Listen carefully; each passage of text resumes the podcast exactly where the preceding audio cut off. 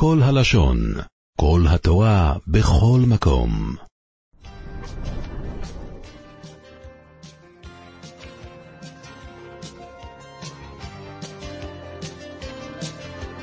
פרשת שמות, תשפ"ד. מרן הגאון רב חיים שמואלביץ, זכר צדיק לברכה, ראש ישיבת מיר, סיפרו לו שהיה אסון בירושלים, היה מטען נפץ בתוך אוטובוס שהתפוצץ ונהרג יהודי. הוא שמע את הטרגדיה, את האסון, על המקום הוא פרץ בבכי. אחרי שהוא נרגע אחרי כמה דקות, פתאום הוא מתחיל לבכות שוב. ושוב הבכי הולך ודועך, ושוב מתחיל לבכות בקול רם. מישהו שואל אותו, הרב, ילמדנו רבינו, מה פתאום בכית שלוש פעמים? הוא אמר, מה זה נקרא? סיפרו לי ש... שהתרחש אסון. יהודי נהרג, בכיתי על האסון, על היהודי הזה שנהרג. אבל אחרי שנרגעתי קצת, אמרתי, רגע, נשארה עכשיו אישה אלמנה בבית, בכיתי עליה. ואחרי זה נזכרתי במה עם היתומים, וגם בכיתי עליהם. הרגישות, להרגיש את השני. שהכאב של השני, זה היה כאב שלו. זה היה רב חיים שמואלביץ. הוא היה כל כך רגיש לזולת, לכאב של השני, לצער של השני. מה אני יכול לעזור ולהועיל לשני? הנסיעה בעול שלו הייתה מדהימה. נסיעה בעול, נושא בעול עם חברו. אז זה לא פלא שהבן שלו, הגאון רפואל שמואלביץ, זכר צדיק לברכה, ראש ישיבת מיר, הוא היה המקריא של הבעל תוקע בראש השנה. ושנה אחת מקריאו תופעות כאלה שלפעמים פתאום גם בעל תוקע ותיק ומוצלח ומיומן, פתאום זה נתקע. איך אומרים? מעשה שטן. השטן נתקע בתוך השופר. כמה שהוא מנסה ומנסה ומנסה, זה לא הולך, לא הולך. עד כדי כך שנאלצו פשוט להחליף בעל תוקע באמצע התקיעות. על המקום, שם, בבימה, באמצע ישיבה, בהיכלה של ישיבת מיר, רב רפואל שמואלביץ פורץ בבכי. הבעל תוקע לא בוכה והוא בוכה. אז שואל אותו הבעל תוקע, מה פתאום אתה בוכה? בסדר, נו, קורה, מה, מה, מה אפשר לעשות? לא נורא, בסדר. זה לא הכי נעים, אבל למה ראש ישיבה צריך לבכות? הוא אומר, לא, לא בכיתי בגללך. בכיתי בגלל אשתך שנמצאת בעזרת נשים. איך היא מתביישת עכשיו? מה היא מרגישה עכשיו? עליה בכיתי. המשגיח הצדיק, רבי נעמי פינקל שליטה, שאל את רב חיים שמואלביץ, איך מגיעים לכאלה רמות בנסיעה בעול? אז הוא אמר, מה זה נקרא? אם חס וחלילה זה היה הבן שלי שקרה לו טרגדיה, לא הייתי מוריד דמעות. לא הייתי מרגיש צער אם הבן שלי היה נתקע באמצע תקיעות. ככה יהודי צריך לחוש, ככה הוא צריך להרגיש. וכשהיו מלחמות בארץ, הוא טבע מה, מהבחורי ישיבה במיר, לא רק להגיד תהילים יבש, להרגיש, להרגיש את אלה שנמצאים בחזית. את הצער שלהם, את הכאב שלהם, את החרדה שלהם, של המשפחות שלהם, של הנשים שלהם, של הילדים שלהם. ככה להגיד תהילים, וככה להתחזק בתפילה, להיות נושא בעול, להרגיש מה שהם מרגישים. ובחור שרצה, באחד המלחמות, רצה לנסוע לחוץ לארץ, ההורים שלו מחו"ל. הוא אמר, אני יכול להתפלל משם. אמר לו רב חיים שמואלביץ, לא, אתה תתפלל מפה. כי פה שנמצאים באווירה של המלחמה, אז אתה מרגיש, מרגיש וחש את החרדה, את הפחד, את הלחץ, את, ה, את, ה, את הצער ואת ה, את הפחד של החיילים שנלחמים. מה, אתה תהיה בניו יורק? תגיד שם תהילים? זה לא זה. צריך להיות נושא בעול עם חברו. ויהי בימים ההם, ויגדל משה ויצא אל אחיו. שואל המדרש על המקום, וכי אין הכל גדלים? מה זה ויהי ב, ב, בימים ההם ויגדל משה? כולם גדלים. אפשר להגיד ויהי בימים ההם ויצא לך, מה זה ויגדל משה? כל ילד גדל. אלא, מתרץ המדרש, שהיה גדל שלא כדרך העולם. שהיה גדל שלא כדרך העולם. מה הכוונה? שני ביאורים מדהימים. שני ביאורים מדהימים. בספר באר שמואל, הגאון רב שמואל רוזנברג, עבד של אונסדורף, הוא כותב, דרכו של אדם, דרכו של עולם, שאדם שנעשה גדול, חבר כנסת, שר, הוא מגיע ל, ל, ל, ל, לרמות גבוהות, הוא מתקרב למלכות. אז הוא, לא, הוא לא כל כך מרגיש את, ה, את הצער ואת המצוקה של האנשים הקטנים, של האנשים בשטח. זה לא מטריד אותו. זה, זה אומרת התורה הקדושה. למרות שהוא היה גדול כל כך, הוא גדל אצל פרעה בבית, היה נסיך. ויצא, ויצא אליו, לשמוע את המצוקה שלהם, את הצער שלהם, לנסות להקל מהם. זהו שלא כדרך העולם, לעזוב את, את הארמון ולרדת לשטח ולחוש את האנשים, ולעודד את האנשים, ולסייע להם באופן מעשי בפועל, כמו שמבואר במדרשים, זה עוצמה. זה שלא כדרך העולם. ככה, זה הגדולה של משה רבינו. בספר שבט מוסר, ומעין זה בתפארת שלמה, בכיוון נוסף, שאדרבה, מה שהתורה אומרת ויגדל, ויגדל משה, זה באמת גדלות מסוג אחר, שלא כדרך העולם. כל העולם מתגדלים על ידי המעמד שלהם, והחשיבות שלהם, ועל ידי שהם מתקרבים למלכות. ועבורם זה פחיתות כבוד לרדת ולהקשיב לדלת העם. אצל משה רבינו הוא ראה את עיקר הגדלות, עיקר הגדלות של האדם, בכך שהוא שם את עיניו וליבו לצרת המסכנים והעלובים. זה מה שרבינו, משה רבינו מגדל, מ, מלמד אותנו. מה זה אדם גדול? מה זה ויגדל? זה הגדלות של האדם. עד כמה שהוא קשוב לשני, עד כמה שהוא מרגיש את השני, עד כמה שהוא חש את השני, עד כמה שיכול להוריד כמה דמעות כשהוא מתפלל על השני. כשלשני יש מצוקה, מישהו חולה בבית, או בת תקועה בת 30, והוא חתן את כל הילדים, ברוך השם, בזמן, תרגיש כאילו זה בת שלך. לא תגיד איזה פרק תהילים, בסדר, צריכים להגיד פרק תהילים, כי אנחנו נמצאים במלחמה, צריכים להגיד תהילים. לא. תנסה לעצור רגע ולחשוב חס וחלילה, אם הבת שלך הייתה עכשיו במנהרה בעזה, איך היית אומר תהילים? אז זה לא הבת שלך. הקדוש ברוך הוא מצפה, וזה מה שמשה רבינו מלמד אותנו, זה גדלותו של אדם, להרגיש את הכאב של השני.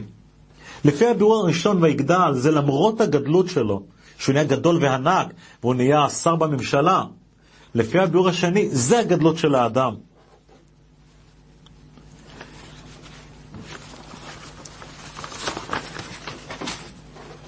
בכ"ג אב השנה, סיפר לי יהודי תלמיד חכם, שהיה פה, היה בבני ברק פדיון הבן, לבן שלו, והזמינו את הגאון, הכהן המיוחס, רבי יוסף רפפורט שליטה, להיות הכהן הפודה.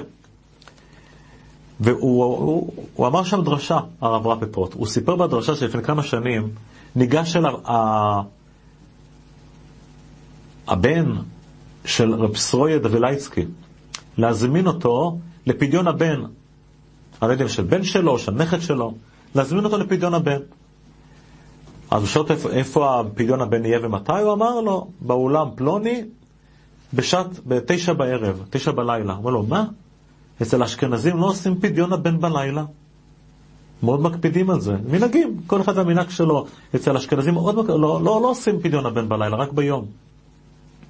הוא אומר, נכון, גם אני התפלאתי, אבל ככה אבא של רב סרוי דבלייצקי, ככה הורה לי. הסבא ככה אמר שהוא רוצה שזה יהיה בלילה.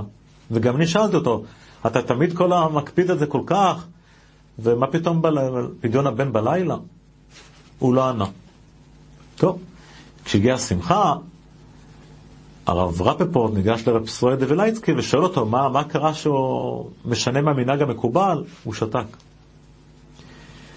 אחר כך בסעודה התיישבו בשולחן, בשולחן הכבוד במזרח, אז הוא מתיישב לידו, והוא לא מרפה. הוא שואל אותו, למדנו רבינו, אתה הרי כתבת ספר על מנהגים. אתה מרא דקולה מנהגה, יש לך מדף שלם של ספרים על מנהגים, מנהגי ישראל, לא, לא רק על הלכות. הוא היה בקיא עצום בכל המנהגים של עם ישראל.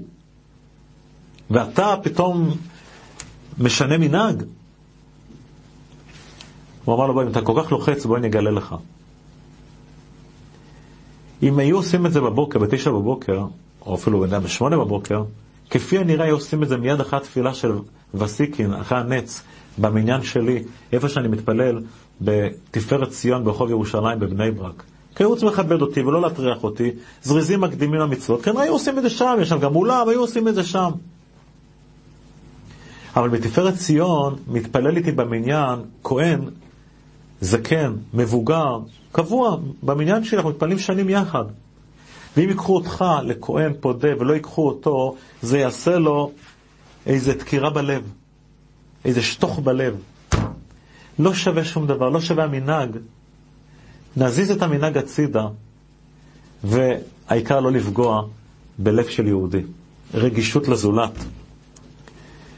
הגאון רמוטה פוגרמנסקי היה אומר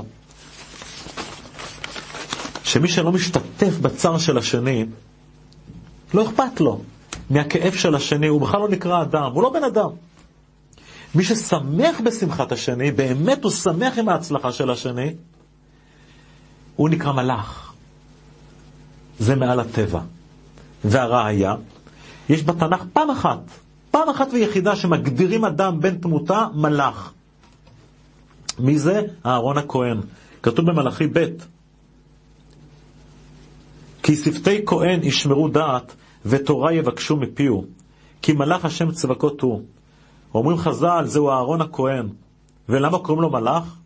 מפני שוורעך ושמח בליבו. הוא יותר גדול ממשה רבינו.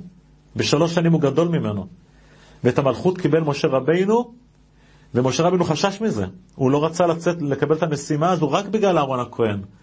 ובסופו של עניין, אהרון הכהן לא רק שהסכים עם זה, הוא שמח עם זה. ורעך ושמח בליבו. לשמח באמת עם השני. לשמח באמת עם השני. שאפילו שאני האדם מתמודד, יש לו, יש לו נגיד בת בבית שלו, עדיין לא, מחכים כמה שנים לשידוך, הוא מגיע, השכן מזמין אותו לחתונה של הבת שלו בת 18, והבת שלו כבת 28. לבוא לחתונה, לא רק להגיד מזל טוב, אלא לשמוח איתו, באמת לשמוח איתו, זה מלאך, זה מעל הטבע. אם, אם לא אכפת לך מהשני, אם אתה מתעלם מהצער של השני, אתה בתוך הבועה של עצמך, אתה חי בתוך עצמך, זה לא בן, לא, בכלל לא בן אדם. אבל המבחן זה לצאת מעצמנו. עד כדי כך שעל סדום כתוב בפסוק, שלא עשו צדקה וחסד. כולם שואלים, מה, סדום זה הבעיה שלהם, שהם לא עשו צדקה וחסד? התשובה, כי כתוב באבות, שלי, של, שלי, שלי, ושלך, שלך, זה מידת סדום.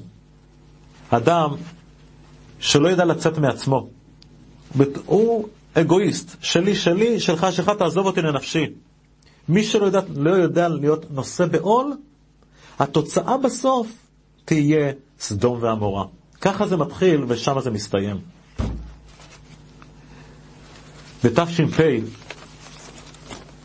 אנחנו לא נשכח את זה כל החיים, כל אחד היה ריחוק חברתי בגלל הקורונה, אז נאלצנו, כל, כל העולם, לחגוג ולעשות את ליל הסדר, כל אחד במשפחה הגרעינית שלו.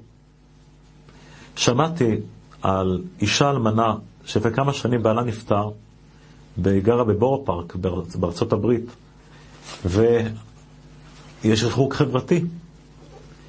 ככה היו מזמינים אותה לליל הסדר, ידידים, קרובים, ילדים, אבל היא יושבת בבית לבד.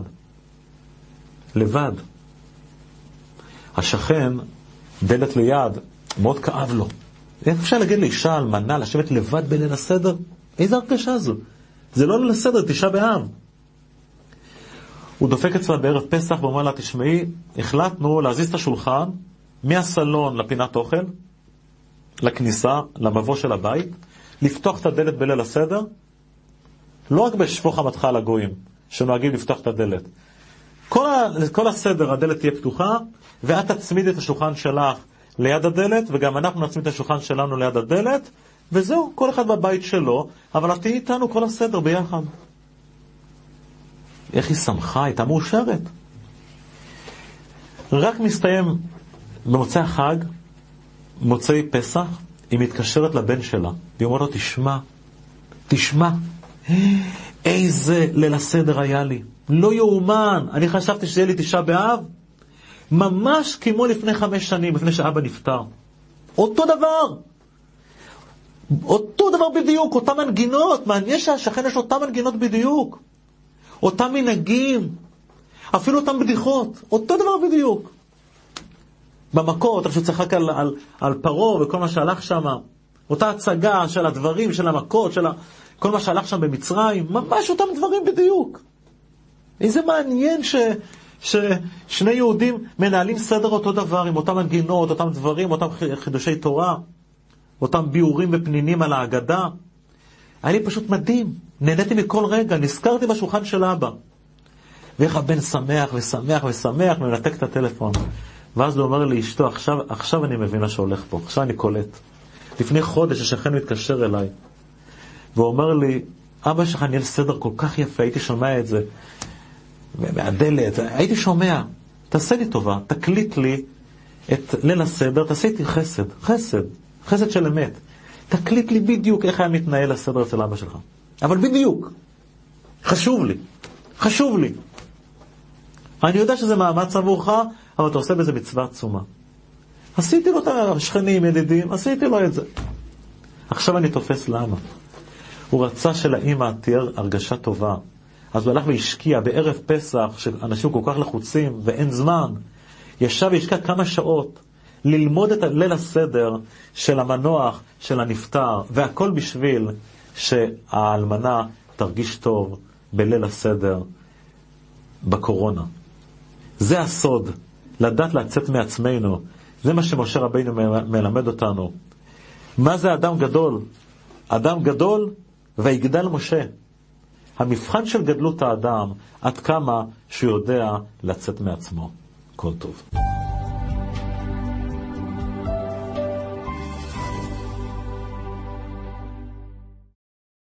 עולם שלם של תוכן מחכה לך בכל הלשון, 03 617 1111